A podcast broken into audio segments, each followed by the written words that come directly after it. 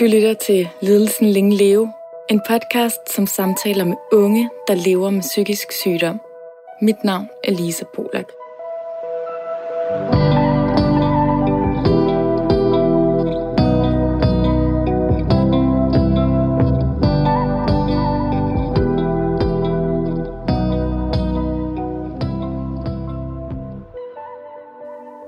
Hej og velkommen til Lidelsen Længe Leve. I dag der har jeg besøg af Amalie her hjemme i mit køkken på Nørrebro. Vi skal tale om ængstelig evasiv personlighedsforstyrrelse, som øh, meget kort vil sige, at man har kronisk øh, dårlig selvværd og føler sig meget usikker. Amalie, velkommen til dig. Tak. Vil du lige øh, forklare om øh, denne her personlighedsforstyrrelse? Ja, det vil jeg gerne. Øhm Generelt så dækker personlighedsforstyrrelser over et ret bredt spektrum øhm, og kommer ligesom til udtryk i nogle adfærdsmønstre, der er vedvarende og fremtræder som ens karakteristiske livsstil. Og det kan komme til udtryk som øhm, uhensigtsmæssig, øhm, en uhen- uhensigtsmæssig adfærd øh, eller en dysfunktionel adfærd. Øh, og man har en tendens til at blive meget overvældet i måden, man føler og tænker og opfatter sig selv og verden omkring sig. Og det lyder jo måske ikke noget, som alle øh, lige kan forholde sig til, men øh, der kommer vi mere i dybden med, hvordan det påvirker mig. Men den ængstlige del af det øh, kommer til udtryk i en mindreværdskomplekser og at man er ekstremt følsom over for kritik og afvisning, og at man har en udbredt mangel på at kunne sætte sine egne øh, grænser og udtrykke, hvad man har behov for. Øhm, og det, som der især kommer til udtryk for mig, er, at jeg har en adfærd, der er præget af, at jeg rigtig tit overkompenserer. Øhm, fordi jeg har nogle antagelser om mig selv øhm, som forkert og som mindre værd i forhold til andre mennesker, og at jeg er meget uelskelig. Så derfor har jeg behov for konstant at ligesom gøre nogle gerninger, kan man sige, for andre mennesker, for at kunne, hvad kan man sige, øh, kompensere for mit værd, hvis det giver mening.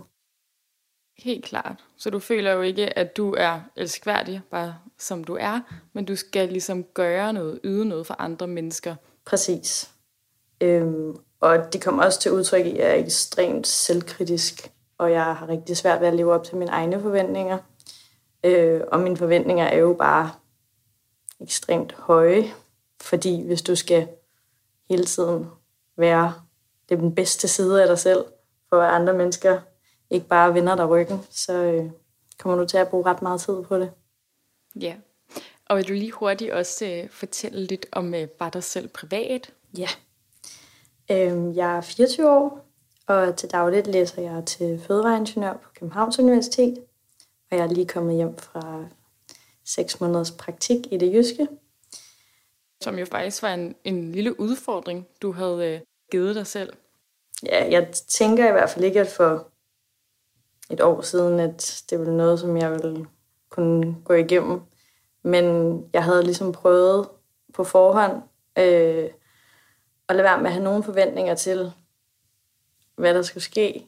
Og øh, det endte faktisk med at blive en succesoplevelse, selvom at mine tanker øh, omkring det egentlig drejede sig om, at det kun kunne blive en fiasko for mig. Fordi alting kunne gå galt. Øhm, og jeg kunne jo ikke finde ud af noget som helst.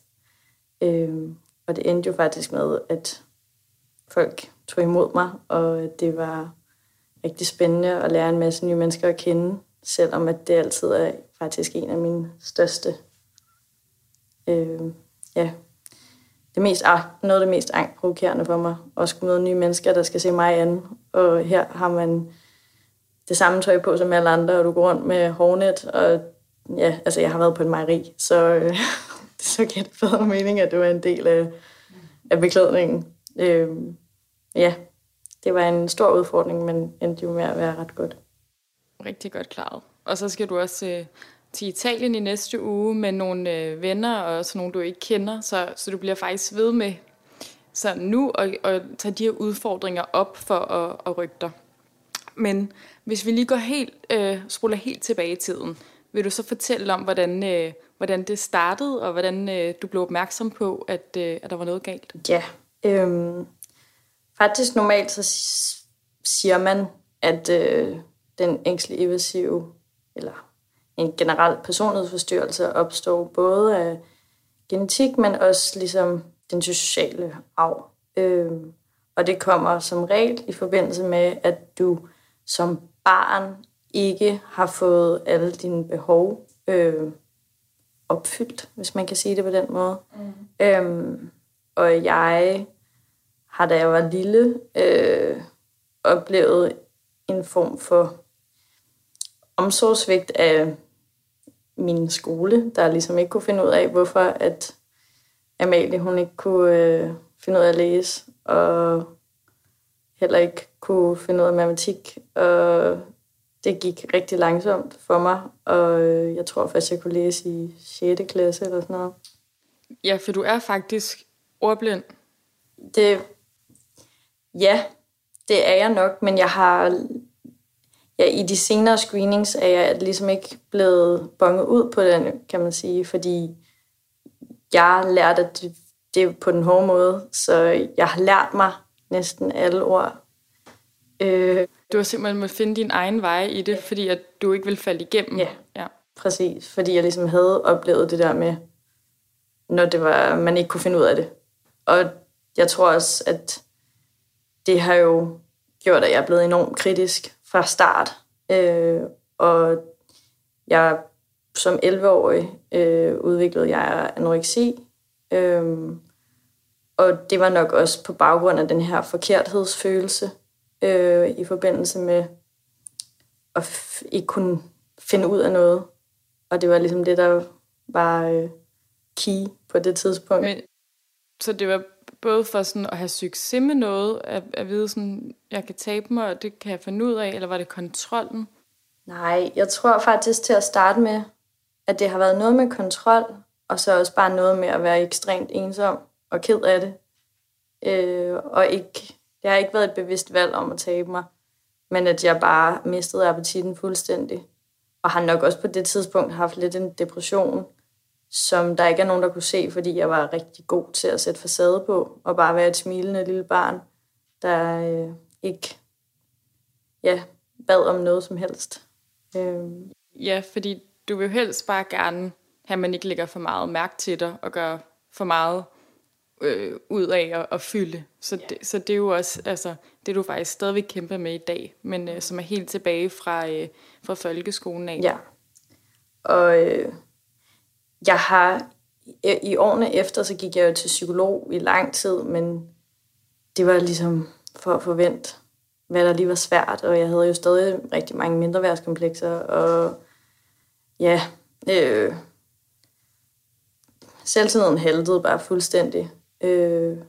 Kunne du øh, finde ud af at åbne dig op over for din psykolog, eller følte du også, at du skulle please hende? Mm. Jeg kunne godt åbne op, men jeg havde rigtig svært ved at åbne op over for mine venner til at starte med. Men det er så hen ad vejen blevet helt naturligt for mig, og også en del af den kommunikation, som vi har. Øh. Og det tror jeg også er noget med modenhed at gøre, tænker jeg i hvert fald. Men det var så, da jeg startede på universitetet i tyve atten, at jeg ligesom kom, fandt ud af, at den ikke var helt god igen. Jeg var totalt presset, fordi jeg jo bare havde vildt høje forventninger til, at nu var jeg på universitetet, og jeg skulle klare mig lige så godt i, i denne her arena. Mm. Øhm, men... Det er jo bare pisse hårdt, hvis du skal nå at læse alt, når du har et fuldtidsstudie. Øh, og der blev bare virkelig sat skub i den her utilstrækkelighed og mine negative tanker. Og jeg sagde det ikke til nogen i rigtig lang tid, og gik bare med det selv. Og det endte så med, at selvom det lyder øh, som lang tid efter, at jeg faktisk først i starten af tyve tyve opsøgte min læge. Og hun troede til at starte med, at jeg havde fået en spiseforstyrrelse igen, fordi jeg havde tabt mig. Men det kom af, at jeg bare var totalt ulykkelig og rigtig, rigtig ked af det. Og bare havde tanker om, at det var nemmest bare faktisk ikke at være her. Mm. Øhm. Og i den her periode, så sover du jo nærmest heller ikke, fordi din krop er helt på overarbejde, og du dyrker en masse motion, og altså er max presset i kroppen, ikke? Så nærmest lidt stressagtigt. Jo, meget. Og jeg trækker mig også fra mine sociale relationer, fordi det bliver mega uoverskueligt. Øh, og det viser sig så, at efter jeg har argumenteret over for min læge, at det ikke er en spiseforstyrrelse, der, der har ramt mig igen, øh, så bliver jeg sendt til Frederiksberg Hospital og får en udredning der, hvor at jeg både bliver øh, jeg diagnostiseret med øh, O C D, social fobi, øh, en moderat depression. Øh, og jeg tror måske så også, det var, det var listen der på det tidspunkt. Så det var altså tre øh, lidelser øh, på én gang? Ja. Øh, men hun går så videre med, at jeg starter i et tolv ugers gruppeforløb for depressionen. Øh, og det går egentlig fint, men jeg kan mærke, at der ligesom ikke rigtig... Jeg bliver ved med at have det ret dårligt. Men selvfølgelig er det rart, at der er noget tilhørsforhold. Og nogle mennesker, som... Selvom det jo ikke er rart, at de også har det dårligt, så der er i hvert fald nogen, der forstår, hvad der er, der sker inde i dit hoved. Øh, og da vi slutter forløbet, så har jeg det stadig ikke sindssygt godt. Øh, så en af kontaktpersonerne der, hun screener mig for personlighedsproblematikker, personlighedsstrukturproblematikker, tror jeg det hedder. Ja. Øhm, og sender mig så videre til et gruppeforløb for ængstelig invasiv personlighedsforstyrrelse, og jeg ved jo bare ikke, hvad det er.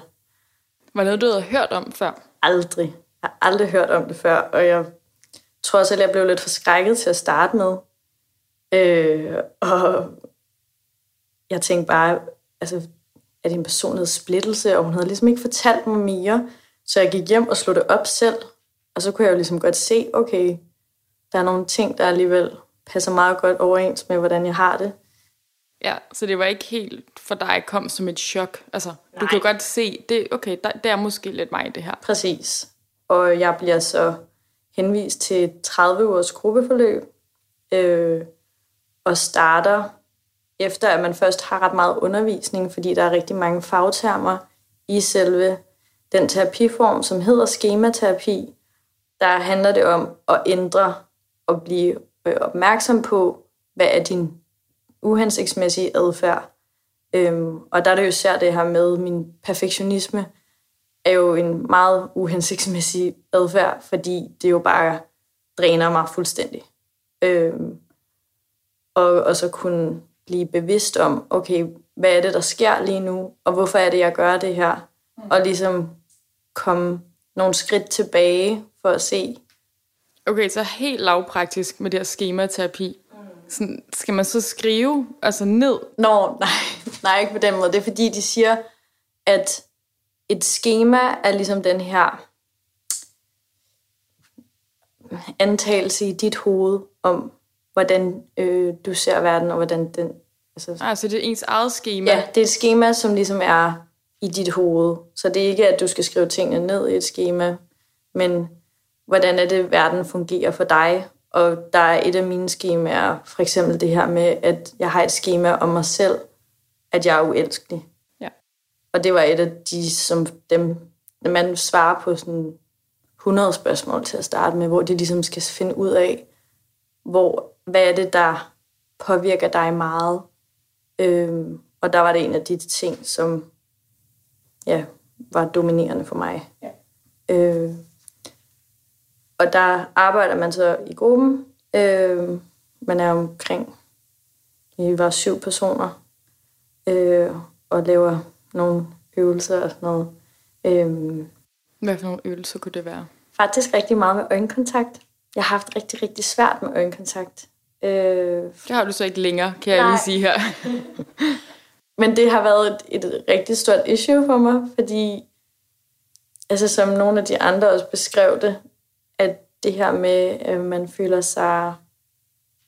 At, at det, som vi snakkede om tidligere for eksempel, at dem med ængstelig-aggressiv personlighedsstruktur, uden at sætte folk i en boks, øh, ikke så gerne vil være midtpunkt for en forsamling for eksempel. Ja. Øhm, så det her med, at hvis folk kigger på dig og kigger dig i øjnene, så er det som om, de er meget opmærksomme på, at du er her. Og det vil, du, det vil de fleste måske helst ikke ligesom have en fornemmelse af, at du bliver set. Fordi så holder vi også øje med dig, hvis yeah. det giver mening. Det giver så god mening. Men faktisk lidt apropos det, så sendte du mig jo øh, i går aftes en øh, artikel fra Zetland, hvor man kunne høre endnu mere om, om den her ledelse. Og noget af det, jeg blev mærke i, øh, som måske ikke er så meget dig, men på, på nogle måder, der stod, at både skuespiller og, og komiker godt kunne have det, fordi at i det, at du er i en anden rolle, kan du faktisk være ekstremt udadvendt, fordi at nu skal jeg lave jokes, eller nu skal jeg spille en rolle, og så være enormt sky privat. Og på samme måde kan man jo sige, at du jo nogle gange spiller nogle roller, hvor at du egentlig er ret udadvendt, og øh, tager enormt meget initiativ til samtaler og spørger ind. Øh, kan du prøve at forklare lidt om de der to roller? Ja, altså, jeg tror bare, det er en rigtig meget en del af et af de coping modes, altså øh, en måde at håndtere, øh, at du måske ikke har det så godt indeni. Altså kan du godt stadig performe øh, og være den, der spørger mega meget ind, og næsten få hele samtalen til at handle om det andet menneske, for ligesom også at ja, skubbe opmærksomheden væk fra dig selv. Øh, ikke fordi... Jeg tror ikke, at jeg nogensinde ville kunne komme til at stå på en scene, fordi jeg ville kun tænke, at det kunne blive en fiasko fra starten. Og det kan godt være, ja, det lyder måske som noget, som de fleste mennesker vil sige, men jeg kan næsten mærke i maven lige nu, at det ville være så angstprovokerende. Ja. Øh, fordi jeg ville tænke over alt. Og det er også en af de her ting, jeg er blevet opmærksom på, at jeg for eksempel laver sådan noget, der hedder hypermentalisering. At jeg tænker ekstremt meget over alting. Og det var også et af de her eksempler i artiklen, hvor de forklarer om en pige, der går på gaden, hvordan hun kan blive hyperopmærksom på alt omkring hende og sig selv. Og der kunne jeg bare rigtig meget se mig selv. Og, og helt lavpraktisk, vil du så lige fortælle om det eksempel? Ja, altså det handlede om, at ja, jeg tror egentlig bare, hun skal ud og gøre et ærne. Man bliver ekstremt fokuseret på, hvordan alle mennesker kigger på hende, uden at der nødvendigvis er nogen, der kigger på hende. Men have en fornemmelse af, at der er nogen, der kigger på dig, og bare kan se, at du Faktisk, det, det var helt derned til, at ja, at gå, mm. og hun kunne blive i tvivl om, tager man højre fod først, eller venstre fod først. Altså sådan nærmest helt øh, frø, frøs helt, som der stod i den her bog. Det er Amalie og jeg, vi henviser til den artikel øh, øh, hos Zetland, hvor at en specialist i denne her øh, personlighedsforstyrrelse forklarer om et eksempel. Mm. Altså det er bare for at forstå, at man er ekstremt selvbevidst, og nogle ting, som øh, jeg tror, den øh, øh, hvad kan man sige, almen person slet ikke tænker over, tænker i over. Ja. Altså det kan vel være alt fra, når man måske skal betale en kaffe for, om ja, skal ja. jeg bruge chippen, eller skal jeg bruge den gamle, eller altså det må være sådan nogle ting, ikke? Jo jo, og så kan man gå og banke sig selv i hovedet over, at man gjorde noget forkert. Altså det, det er virkelig, jeg har det ikke altid, men det kommer rigtig meget i perioder. Og jeg havde en hændelse forleden, hvor jeg kom til, og jeg var inde og bestilte en kop kaffe, hvor der var en, der sagde hej til mig, og så sagde jeg, jeg har bestilt. Og så blev jeg så flov over bagefter, at personen ville bare sige hej, men at jeg bare går direkte hen i, jeg har bestilt, og jeg ved godt, det lyder måske som et lidt kedeligt eksempel, men jeg blev så flov, og jeg gik og tænkte over det resten af dagen, at, at jeg er sådan en type, der... altså der, der ikke engang bare kan finde ud af at sige hej. Altså sådan, at du kan blive helt i tvivl om, om du kan finde ud af at agere socialt, når du kommer til at gøre sådan nogle der ting. Og det, altså, det er vildt, hvor meget det, sådan en lille bitte ting kan komme til at fylde ekstremt meget Øh, og jeg tænkte bare, at den her person kommer aldrig til at snakke til mig igen. Og ja. Altså, det er en, som skal være min nye kollega. Og jeg følte bare, at jeg havde gjort det dårligste førstehåndsindtryk nogensinde. Og altså, jeg havde næsten lyst til at finde ham og skrive til ham, at jeg altså ikke var totalt underlig. Eller sådan. Ja. At det kan komme til at fylde så meget. Ja, det er et rigtig, rigtig godt eksempel. Øhm, og derudover ved jeg også, at du har noget med at blive altså forladt, så derfor lader du ikke for mange mennesker komme tæt på dig, fordi der er jo en chance for, at man så kan blive forladt. Vil du også lige fortælle om det? Ja, altså jeg er blevet meget bedre til det, øh, men jeg har en idé om, at der altid vil være en afvisning, øh, eller at nogen kan vende mig ryggen fra den ene dag til den anden, og øh, det er noget, der bare fylder helt vildt meget, og det er jo også noget af det, der fylder rigtig meget i min hverdag.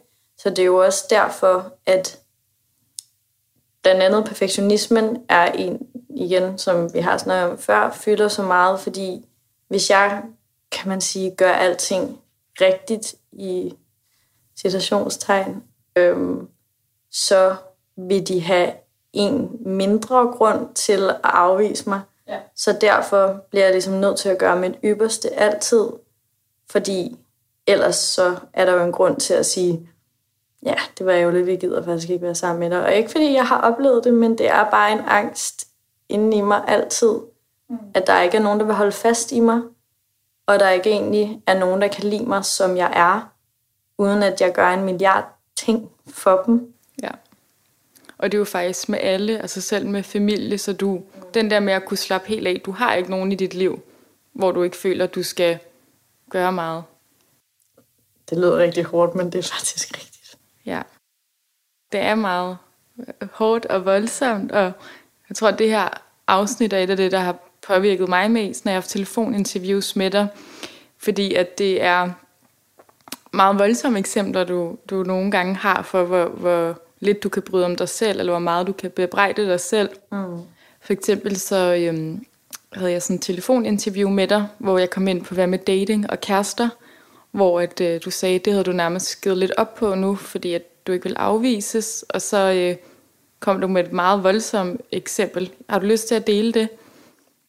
Ja, altså det kan godt være, det er også fordi, jeg selv kan komme til at sidde her og trække lidt på smilebånden, når jeg siger det, men at jeg kan have ondt på fyres vegne over at have en relation til mig, og I godt kan forstå, hvorfor jeg er blevet droppet, fordi jeg jo ikke er god nok.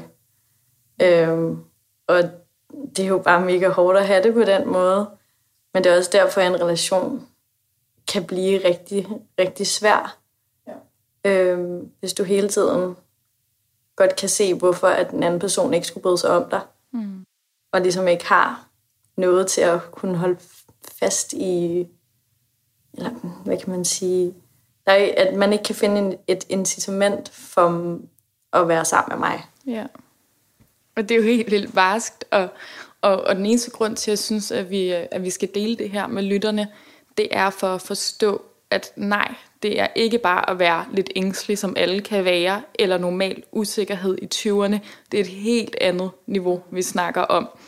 Øhm, fordi jeg kan huske, første gang vi talte sammen, så var jeg sådan, nå gud, jeg er også ret ængstelig, og jeg kan også have det ret akavet over, at øh, for eksempel jeg kalveknædet, sådan, det tænker jeg vildt meget over, når jeg går.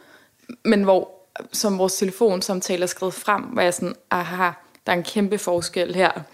Øhm, Så det er derfor, jeg synes, vi skulle dele det her øh, eksempel. Og, og det blev jo også, kan man sige, det er jo blevet på den måde, at du ikke har lyst til at date så meget. Øh, er det ikke rigtigt? Jo, men jeg prøver stadig i perioder, hvor at jeg har mere overskud, og så sige til mig selv, at så slemt kan det jo heller ikke være. Og nu begynder jeg også igen at, altså for eksempel det her med overhovedet at tage praktik, og prøve at sige ja til lidt spontane, eller mere spontane, aftaler for mig. Mm. Øh, det gør i hvert fald, at jeg presser mig selv mere på den front, og får flere succesoplevelser forhåbentlig, fordi hvis en ten, der er en ret meget en tendens til, at hvis du bliver ved med at undgå, som jo også er ret meget en del af personlighedsforstyrrelsen, at man har en undgåelsesadfærd, øh, så kommer det jo heller ikke til at opleve noget godt.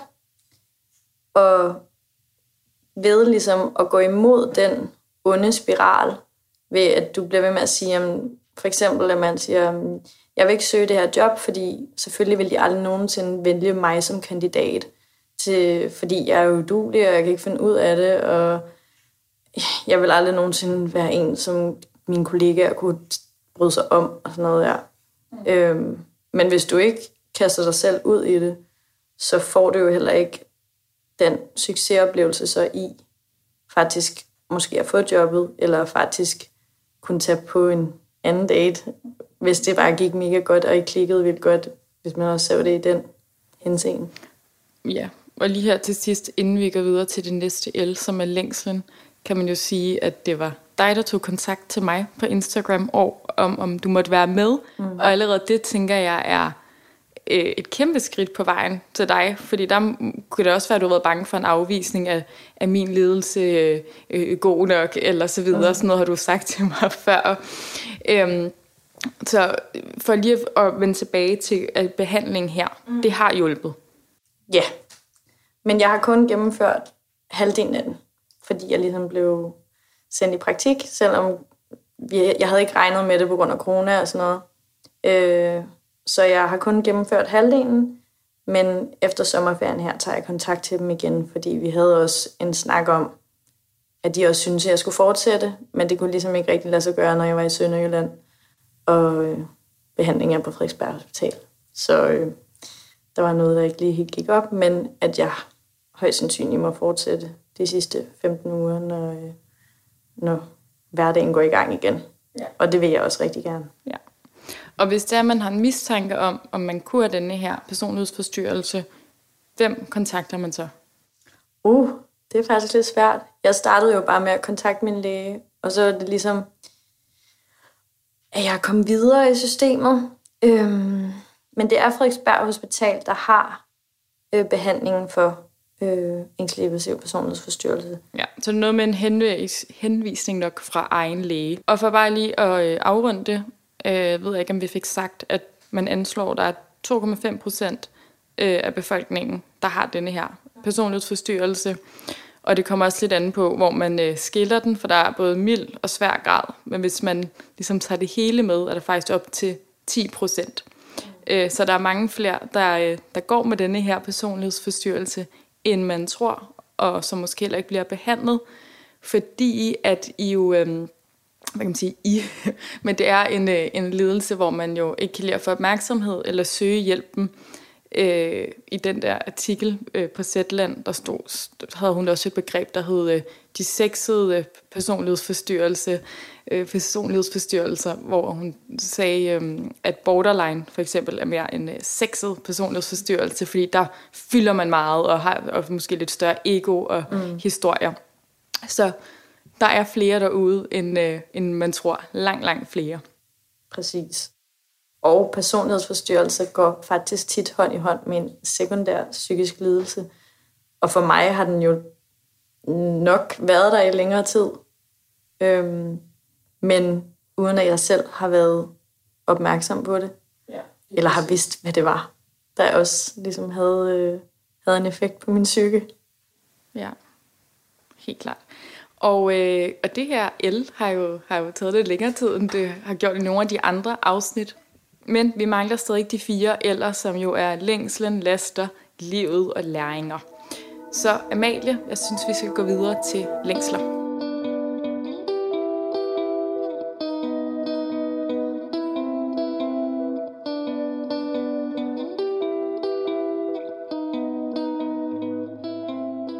Amalie. Vil du dele nogle af de længsler, du har i forbindelse med denne her personlighedsforstyrrelse? Ja, yeah, altså, øh, der er jo mange længsler. Øh, men jeg længes rigtig meget over det her med at kunne hvile i mig selv.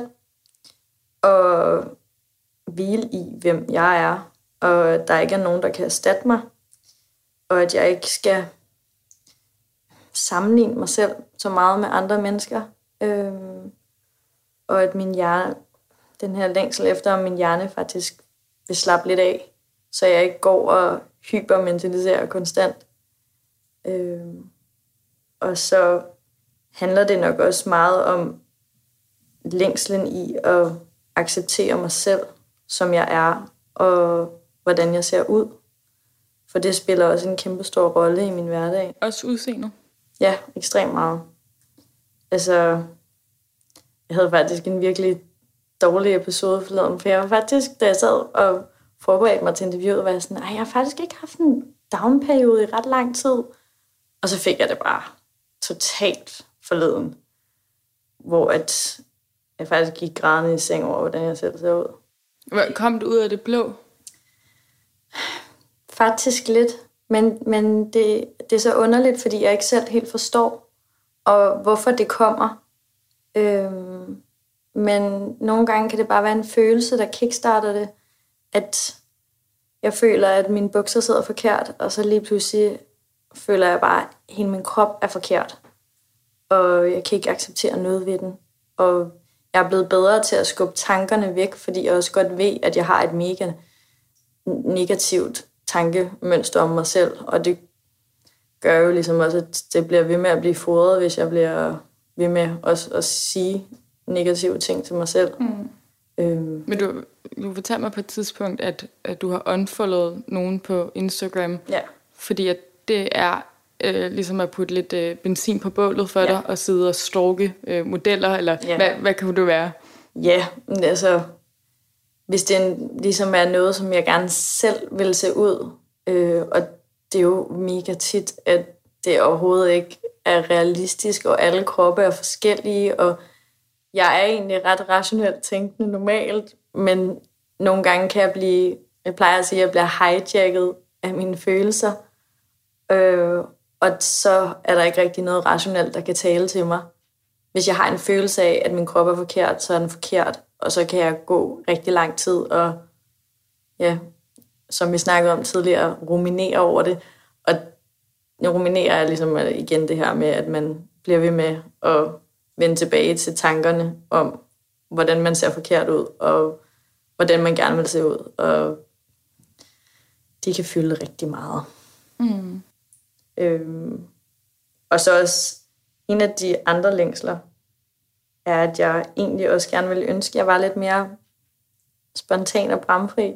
Mm. Men det ved jeg så heller ikke er, om, om det er personlighedsforstyrrelsen, der stopper mig i det, eller om det bare også er et personlighedstræk for mig, at jeg nok bare ikke nødvendigvis er det mest spontane menneske. Lige præcis. Og det synes jeg også, at man skal huske på, at jeg har jo selv en lidelse, at man kan tænke meget, jamen det er min længsel, det er min længsel. Mm.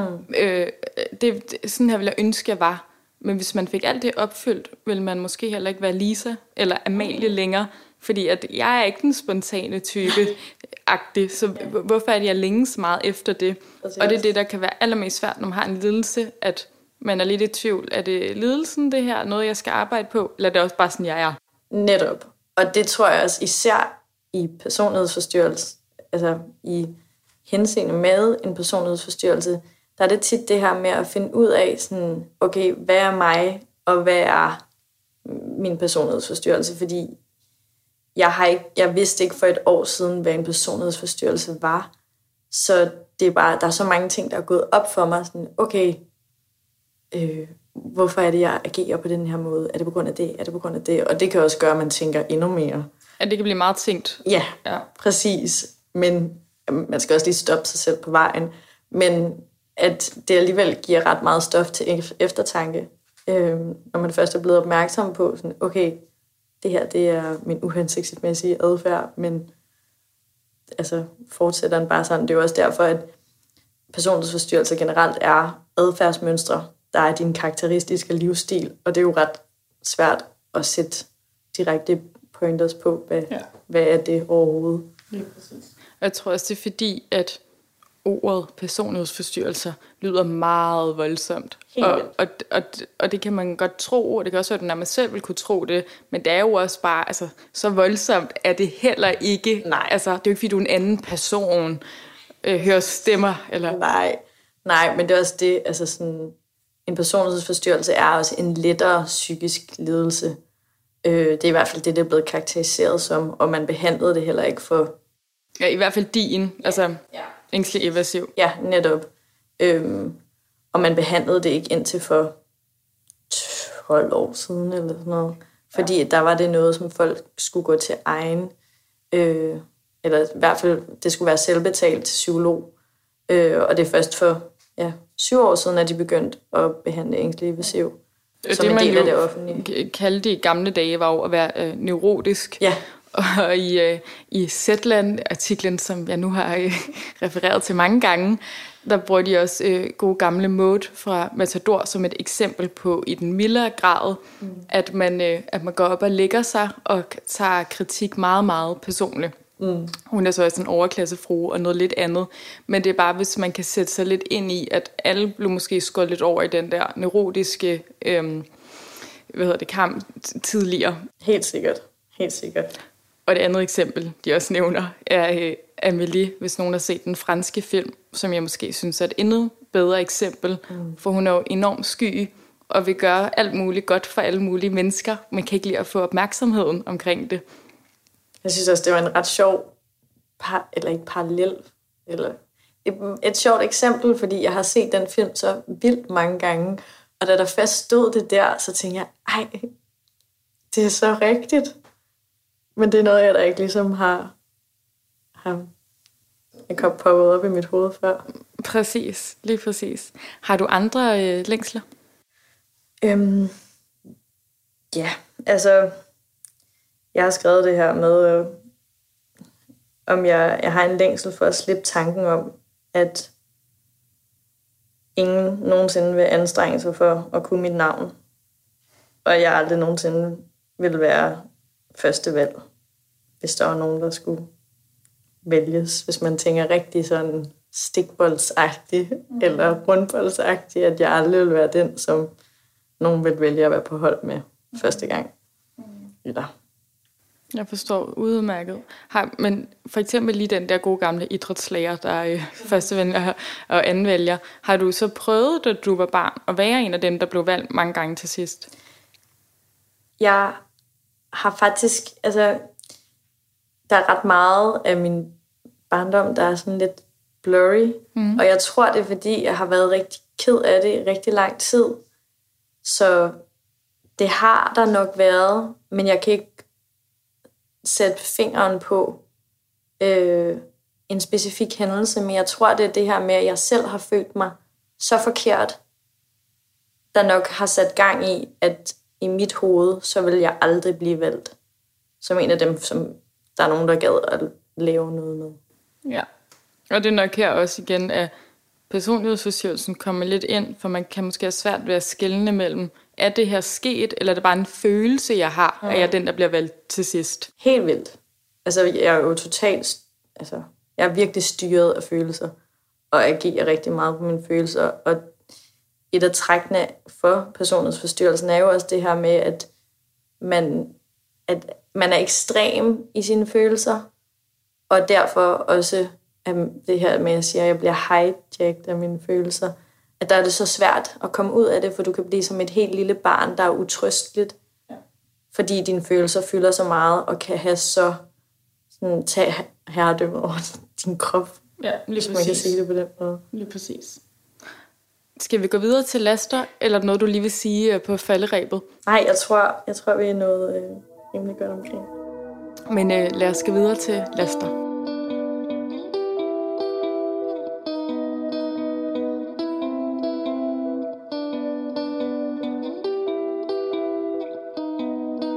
Amalie, kan du øh, fortælle om nogle af dine laster? Ja. Øhm, en af mine laster er den her ekstreme perfektionisme, som vi har snakket om, der også gør mig meget kontrollerende. Øhm, og jeg har ligesom altid det her behov for altid at være et skridt foran for at være tryg i at vide, hvad der sker, så der ligesom ikke kommer noget, som jeg ikke har forberedt mig på. Øh, og det er bare ekstremt drænende øh, altid at være et skridt foran alting og altid skulle planlægge alting op i mit hoved, og det gør, at jeg ikke har særlig meget overskud til tider Og det er jo også det er svært, fordi perfektionismen gør også, at jeg har en tryghed, men det er jo en tryghed, som virkelig hurtigt kan blive sat ud. Øh, så derfor er jeg rigtig dårlig til at håndtere, hvis der er ændringer i, hvad jeg havde planlagt, og det kan slå mig fuldstændig ud af kurs. Og så bliver jeg det der lille barn, der virkelig ikke kan trøstes, og jeg bliver så frustreret over, at jeg selv agerer på den måde, mm. fordi jeg ikke helt forstår det selv, indtil at jeg blev opmærksom på, at det ligesom også er, fordi det er jo også den måde, min, min hjerne fungerer på nu. Ja. Øhm. Og faktisk et lidt, et lidt mildere eksempel var jo, da du var i praktik i Jylland og boede med nogle piger, hvor det her perfektionistiske kom ind i, at du jo ordnede og gjorde meget ved, men hvor mm. de faktisk sagde, at, at du måske også forventer. Prøv, kan du forklare om den situation? Kan du huske det? Ja, øhm, det var bare, at vi havde en snak om, at, at jeg jo ordnede alting på forhånd, øh, og de ligesom ikke engang nåede at, at være en del af at skulle have... Altså, jeg, jeg planlagde, hvad vi skulle have til aftensmad. Jeg planlagde, hvornår vi skulle gøre rent. Altså, sådan... Jeg havde behov for den, det slags, den slags kontrol. Man blev jo vildt træt af det. Altså træt, fysisk træt af det. Og, og havde bare rigtig svært ved at give slip på at give andre lov. Fordi jeg jo hele tiden kørte i mit eget mindset. Og så kan jeg godt hurtigt blive sådan lidt irritabel. Og så får jeg dårligt samvittighed over, at jeg er irritabel. Og så blev det ligesom i talesæt, at jeg blev nødt til at sige, at det har ikke noget med jer at gøre, at jeg er irritabel. Og det var ligesom også som om, at der havde været sådan en lyserød elefant i rummet, hvor de var sådan, vi ved ikke, hvad vi skal gøre med dig. Ja. Øh, hvor det sådan, det først blev i talesat, så tror jeg, at alle kunne slappe meget mere af i det. Hvad blev løsningen så? Det blev, at vi snakkede om det. Og så øh, sagde de jo også sådan, du er bare et skridt foran. Og det kunne jeg jo også godt se, at så er det jo faktisk også enormt stressende at kunne være sådan, selv nå at gøre noget, hvis der er en, der konstant er sådan, jeg har gjort det, jeg har gjort det, jeg har ordnet det her, jeg har ordnet det her. Ja. Det ville jeg også selv blive enormt stresset over, hvis jeg havde min inden, der gjorde det. Ja, og jeg ved ikke engang, om, om, om jeg ville blive, blive stresset over det, men jeg kunne se, at, at hvis jeg nu var, øh, jeg også der var med veninder, så er jeg også sådan en, der er enormt distræt og glemmer alt, og så... Øh, vil jeg måske tage det lidt som øh, lidt for givet, at du altid lige havde ordnet og gjort ved, og kunne huske vores aftaler, og så kommer den der lidt usund dynamik, hvis du ikke siger fra, mm. eller folk bliver øh, meget vant til dine, øh, dine gode gerninger. Ja, og det er også noget, som jeg lige skulle finde ud af til at starte med, fordi det var en del af behandlingen, at jeg ligesom ikke måtte blive ved med at ordne alting, og have... styr på alting på forhånd, og det var også rigtig svært for mig at ligesom slippe den her kontrol, fordi det var noget af det, der gav mig sikkerhed, men det gjorde jo også, at jeg ikke rigtig kunne være i relationer, fordi jeg bare blev drænet for energi, og så når jeg havde ordnet alting og gjort alting klar til en perfekt middag, og havde købt alle mulige ting, og det ene og det andet, så til sidst så sad jeg jo på aftenen, og var ved at falde ned af stolen af træthed. Mm. Og det... gjorde ligesom det ikke blev særlig hyggeligt for mig, så i sidste ende at skulle gøre alt det arbejde, mm. for så til sidst ikke at kunne nyde det på nogen som helst måde. Og det har jo også været en læring i det. Ja, og som Christina, din, altså laster jo også den der øh, at være utilstrækkelig. Mm. Øh, kunne du nævne et eksempel for mig, at hvis du skulle hjælpe med vasketøj mm. for din mor, kunne du være bange for, om, om du gjorde det forkert? Ja, og at det er også en af mine laster, det her med, at jeg tager alting som en kritik. Øhm, og at det bare, at der kunne blive flyttet en klemme på noget vasketøj, kunne jeg tage som, at jeg virkelig ikke kunne finde ud af det. Og det er der jo ikke aldrig, der er jo aldrig nogen, der har sagt noget direkte til mig, men det er fordi, jeg jo tager en handling ind, tænker over den, og så bliver, kommer der noget ud i den anden ende, og det er jo så som regel, at så var det, fordi du ikke kunne finde ud af det, eller du gjorde det her forkert, eller du handlede forkert i den her situation. At der altid kommer en negativ spin på alle handlinger. Ja. Og det vil jeg ønske ikke passede, eller at der ikke, der, det ikke var så meget i mit hoved, men det, det er noget, jeg prøver at ændre, mm. men det er rigtig svært. Mm. Du er jo også sådan en, en klassisk tolv-talspige, som har fået gode karakterer. Øhm, men det taler vi også om. Der er mange ting, vi har talt om, før vi har interviewet i dag, kan I godt høre. Men at, øhm, at, at altså, der er aldrig noget, der er godt nok for dig. Du er aldrig øh, god nok, men måske lige at få et tolv-tal, kan du lidt mere forstå dig på, hvis det er en karakter. Men at jeg sagde sådan, Amalie, du er smuk, Amalie har de flotteste øjne, kan jeg lige fortælle jer til alle derude. Men hvis jeg fortæller de her ting, så kan du mindre tage det ind, end hvis det er sådan sort på hvidt. Jeg har fået tolv, nu har jeg fået en karakter for min gerning. Mm. Men verbalt kan du slet ikke altså, mm-hmm. tage det ind. Nej, men det er som om, det er meget lettere at forholde mig til noget, som er straight facts. Og det er totalt underligt, fordi jeg samtidig handler så meget på mine følelser, og er sådan... Det er jo ikke noget, der er rationelt overhovedet, men at jeg så ikke, altså at jeg så i den anden henseende kun kan forholde mig til, hvis jeg får noget ud på et stykke papir-agtigt. Øh, så det er sådan totalt paradoksalt. Ja, lige præcis. Har du flere laster her til sidst? Nej, jeg tror, vi, vi er kommet om. Så øh, går vi videre til det næste L, som er livet.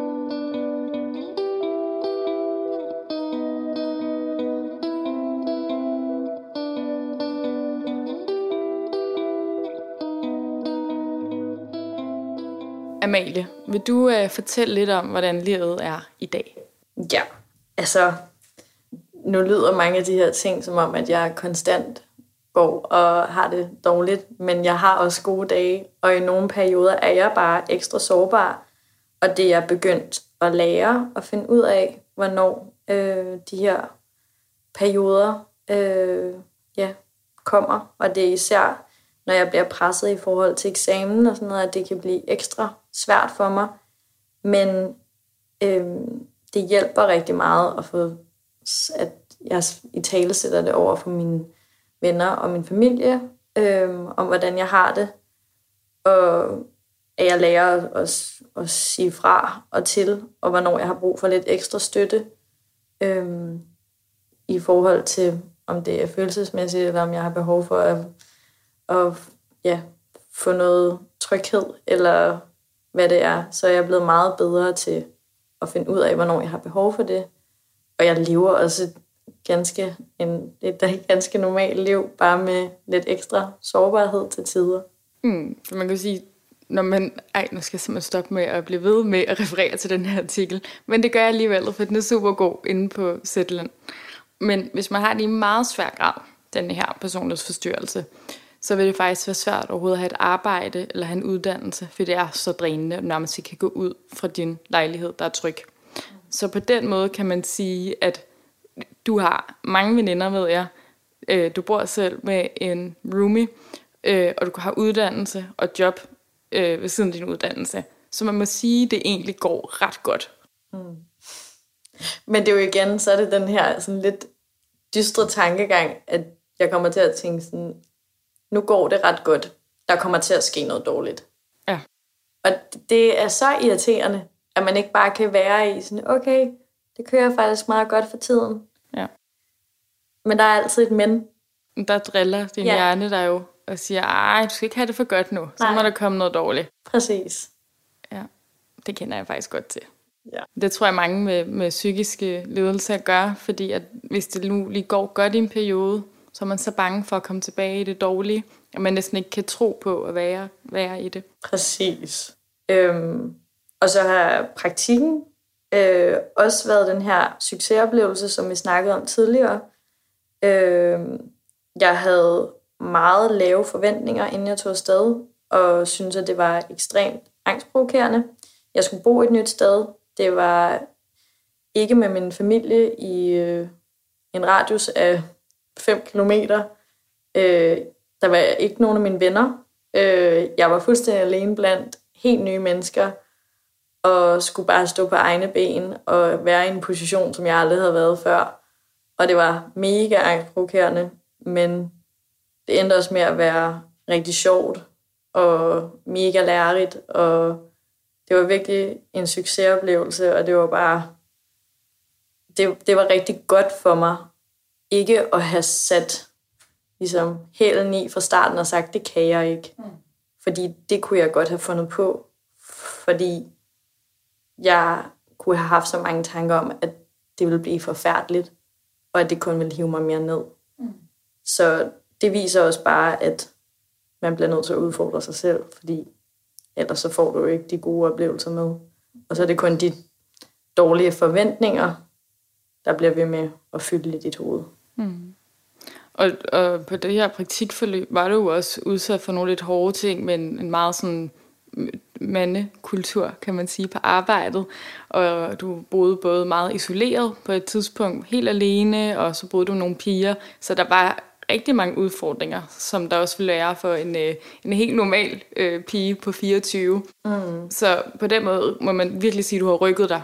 Mm. Helt vildt. Jamen, jeg har jo også kunnet mærke, at der er sket noget, fordi jeg også har fået lov til at stå på egne ben. Jeg har jo tit måske gemt mig lidt bag andre. Øhm, og her, der kunne jeg ligesom ikke det på noget tidspunkt. Så der var det kun mig, og kun mig, der blev målt og vejet på. Men det var jo også måske meget sundt og så at sige, okay, det var kun mig, der blev målt og vejet på, men det gik jo stadig meget godt. Ja, lige præcis.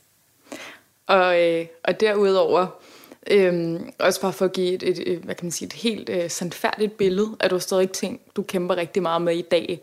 Så du har rykket dig rigtig meget, men, øh, men lidt det der selvhad og mindre værd arbejder du stadigvæk på. Rigtig meget. Øh, lad os gå videre til det allersidste L, som er læringer.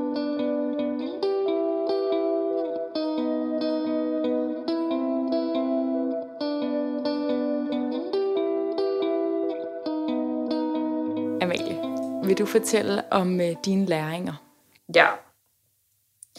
Altså, terapien har helt klart lært mig det her med at se faresignaler. Øhm, især når jeg bliver ekstremt selvkritisk, øhm, så skal jeg blive bedre til at åbne op om, hvad er det lige, der sker? Hvorfor er det, det her lige fylder? Og så bliver det også bedre at snakke det igennem, fordi hvis du får lov til at gå alene med det i sygt lang tid, så bliver det, håber det sig jo fuldstændig op. Og der er det der, hvor et, min hjerne næsten koger over i, at den bare totalt kører i cirkler omkring de samme ting. Øhm, og der hjælper det at få snakket om det. Og så igen det her med læring i at kaste sig ud af nye ting. Selvom det er angstprovokerende, selvom det er virkelig ubehageligt, og at jeg kan mærke det i hele min krop, så skal, skal det ligesom til for, at der sker en udvikling. Fordi hvis du bliver ved med at undgå alle situationer, så oplever du heller ikke, når det så også godt kan gå godt. Selvfølgelig er det jo også mega hårdt, hvis der så også kommer noget negativt ud af det. Men så er din, mine forventninger i hovedet næsten altid meget værre, end hvad de reelle negative ting, der kunne ske, hvis det var, det skete. Mm. Så, så er de jo mærkbart mindre, end hvad jeg kunne gå i mit hoved og forestille mig. Øhm, ja, og så læringen i, at åbenhed over for andre mennesker ikke er ensbetydende med en lukket dør og en afvisning. Og det har taget mig rigtig lang tid at finde ud af, at hvis jeg åbner op, så betyder det ikke, at alle bare vil vende mig ryggen. Men at det faktisk har gjort mange af mine relationer meget mere nære mm. og tætte. Og at man kan dele nogle andre ting, og man også kan dele, når det går dårligt. Og at dem omkring en er opmærksom på, når tingene ikke lige plasker sig. Øhm, for det har jeg haft rigtig svært ved i lang tid. Og jeg har næsten altid bare været et smil udad til. Øh, selvom at der var totalt kaos inde i. Hmm. Ja, og også, jeg ved også, at du til sociale arrangementer har været enormt selvbevidst, øh, lidt paranoid, tror jeg faktisk, du har brugt det ord, mm. om nogen bagtaler dig, mm. eller om, hvis nogen ikke lige måske har smilt til dig, øh, da du kom ind til det arrangement, er det sådan en afvisning af dig. Mm. Men det er vel også noget, det du har lært lidt, at, øh, at det er vel også lidt det, du mener, ikke? At bare... Jo, helt sikkert.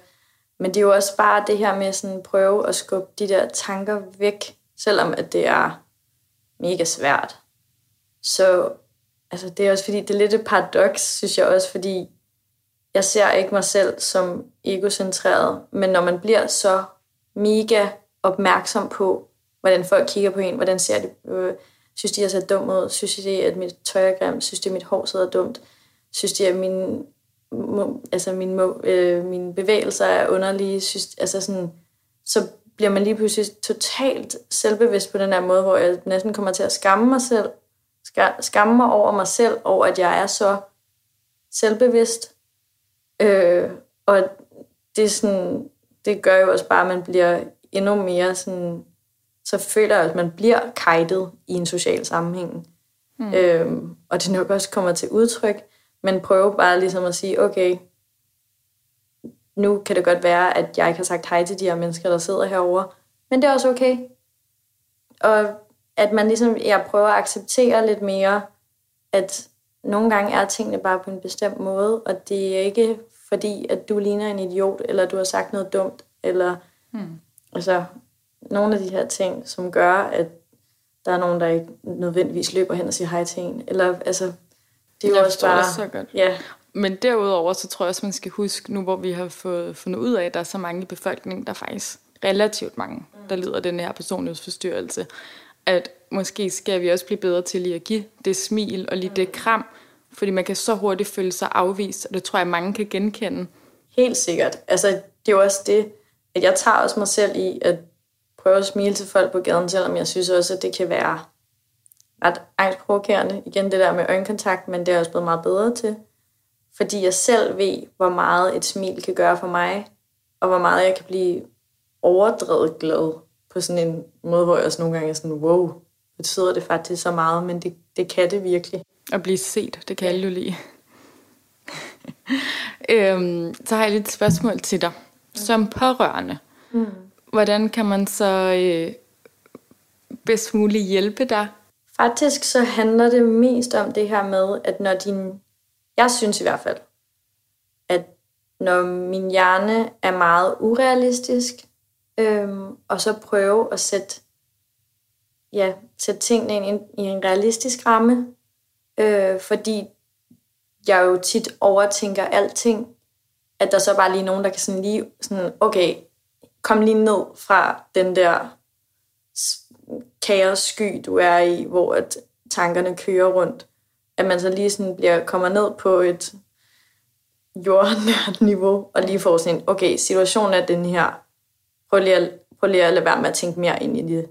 Ja. Altså det, det tror jeg, er det, som der kan hjælpe mest. Og så bare det der med at, at være der, og være til stede, og så være opmærksom på, fordi jeg siger jo ikke selv til nogen, hjælp mig lige med det her.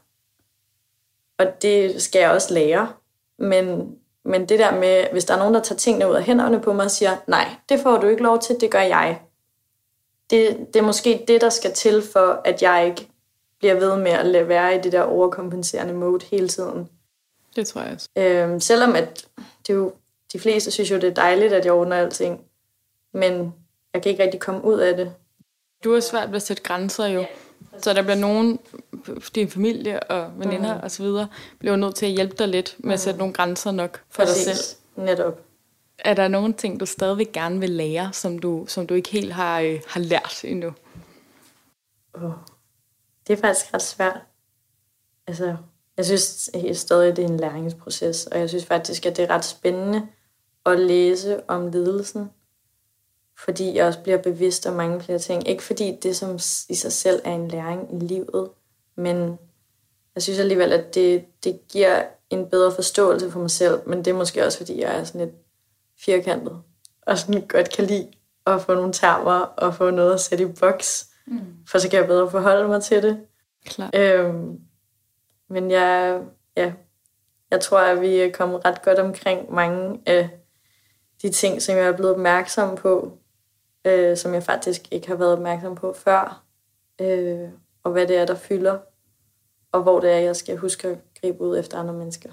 Ja. Yeah. Og du er jo verdens sødeste da du øh, kontaktede mig på Instagram, da jeg manglede nogen, der ville deltage i podcasten, der øh, kendte vi overhovedet ikke hinanden, og hvis ikke vi havde fælles venner, men så fandt vi ud af, at din fætter, må det være, Peder, skal, skal giftes med, øh, eller forlovet og skal giftes på lørdag med en af mine bedste veninder. Så i den forbindelse har jeg fået lov til at lære dig endnu bedre at kende til polterabend, og vi har haft de her mange telefoninterviews, og du er jo simpelthen noget af det mest fantastiske, rare menneske. Og øh, ja, nu rødmer mig Amalie helt. Men det mener jeg virkelig. Og, og, og, og en lille ting, jeg også vil sige til sidst, er jo, at jo bedre, eller jo mere jeg lærer dig at kende, kan du også godt fortælle om sådan, jamen, ja, jeg er lidt dårlig til at sige fra, og faktisk give mig et lille indblik i, hvad nogle af de dårlige tanker er, du kæmper med. Øh, så det, det synes jeg også, er, altså, at det er sejt, at du, at du vil åbne op om det her, fordi at jeg ved med den her ledelse, at det er svært at, øh, at sige egentlig, hvad man tænker indeni, bag facaden. Mm. Men det er også derfor, at jeg synes, at det var vigtigt at kontakte dig i første omgang, fordi det er, har taget mig vildt lang tid at åbne op, men jeg synes bare, at åbenheden er noget af det, der har gjort det bedste for mig, eller været noget af det, der har, som har gjort den, den største forskel. Og det er da ret grænseoverskridende at fortælle nogle af ens mørkeste sider, men det er jo også en del af mig, og øh, det synes jeg ikke, at man skal skamme sig over. Lige præcis. Tusind tak, fordi at du vil være med, Amalie. Hvis der er nogen, der har spørgsmål til den her ledelse, kan I jo gå ind og skrive på min Instagram, Lidelsen Længe Leve, og så giver jeg spørgsmålene videre til Amalie. Ja. Og derudover så er der en bog, der hedder Den Ængstlige Personlighed, yes, som den gode artikel på Zetland, jeg har nævnt det for gang nu, anbefaler, øh, hvis man vil læse endnu mere om øh, det her emne. Yes, I skriver bare. Jeg er åben. Ja. Tusind tak, og vi ses i næste afsnit.